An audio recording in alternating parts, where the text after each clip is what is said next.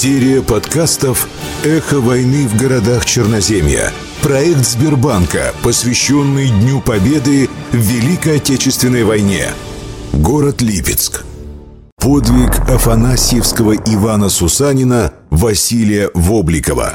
Перед самой Великой Отечественной войной Василий Яковлевич Вобликов приладил к своему дому хорошее, крепкое деревянное крыльцо.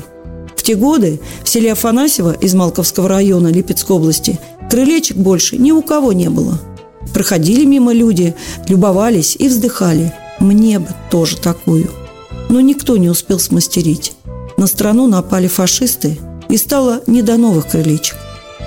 Василий Яковлевич Вобликов, которому в 1941 году исполнилось 68 лет, проводил на фронт сына. Остался в доме за хозяина и стал держать на плечах хозяйство своей большой семьи. И ничем не показывал, что эта ноша тяжела. Между тем началась первая военная зима. Немцы, рассчитывавшие на легкую победу, отведали русского характера. Они шли на Москву, но не дошли.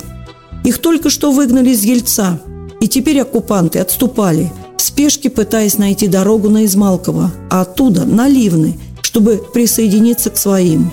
По пятам шла Красная Армия. Глухой морозной ночью с 9 на 10 декабря уставшая, промерзшая колонна фашистов шла через село Афанасьево. Им позарез требовался проводник.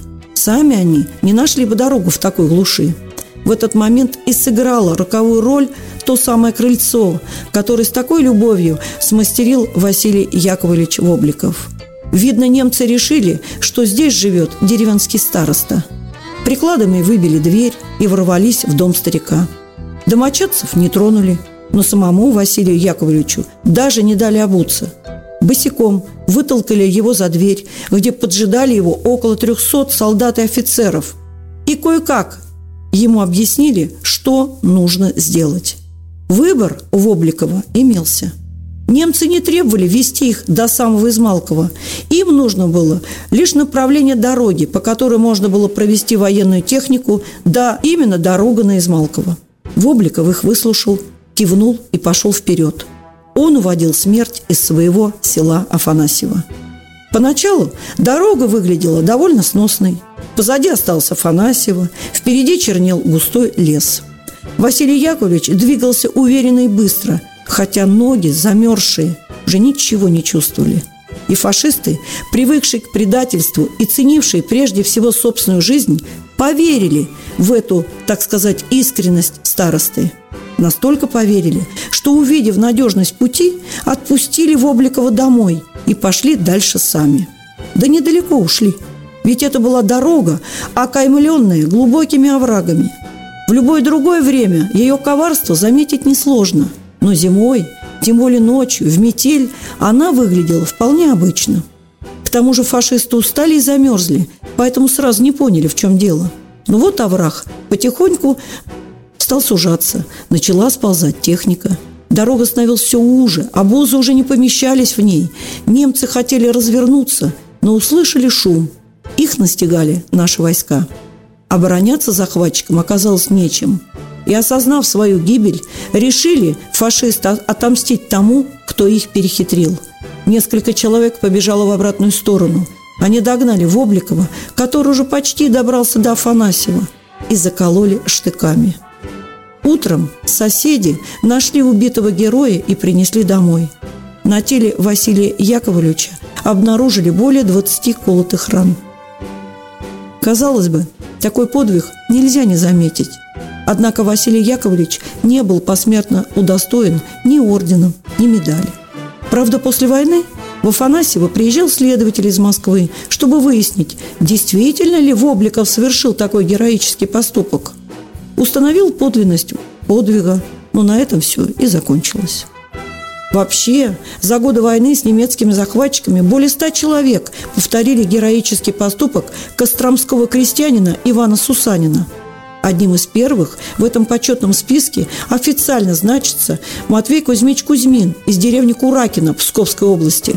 Фашисты потребовали от него провести их к соседней деревне Першина в тыл наших солдат. Матвей Кузьмич согласился – а сам послал вперед сына Василия, чтобы тот предупредил советских войск о нападении. На самом деле до Першина было пару часов ходьбы, но Кузьмин водил их за собой много часов. От полуночи вывел оккупантов прямо к засаде. Разгадав обман, немцы расстреляли своего проводника, ну и сами погибли. О подвиге старика узнал фронтовой корреспондент газеты «Правда», известный писатель Борис Полевой. Так родился рассказ «Один день» Матвея Кузьмича.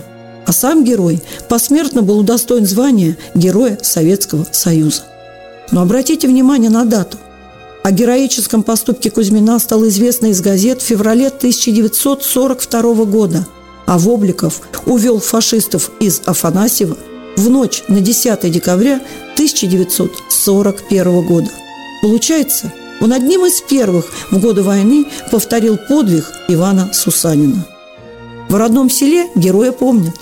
Его земляк Юрий Васильевич Машкарин предложил афанасьевцам увековечить память о Вобликове. Они, конечно, поддержали его идею. Теперь в центре села Афанасьева есть небольшой памятник, посвященный Василию Яковлевичу Вобликову. Он появился в 2006 году. Кстати, расположен прямо напротив памятника Феликсу Дзержинскому. Подвиг Василия Яковлевича Вобликова был экранизирован. Художественно-документальный фильм по следам Ивана Сусанина дебютировал на телеканале «Россия-1».